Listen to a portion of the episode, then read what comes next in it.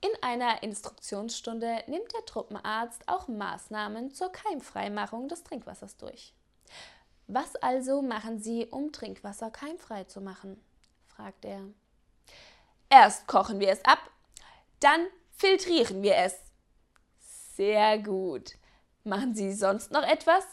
Ja, dann trinken wir sicherheitshalber Bier.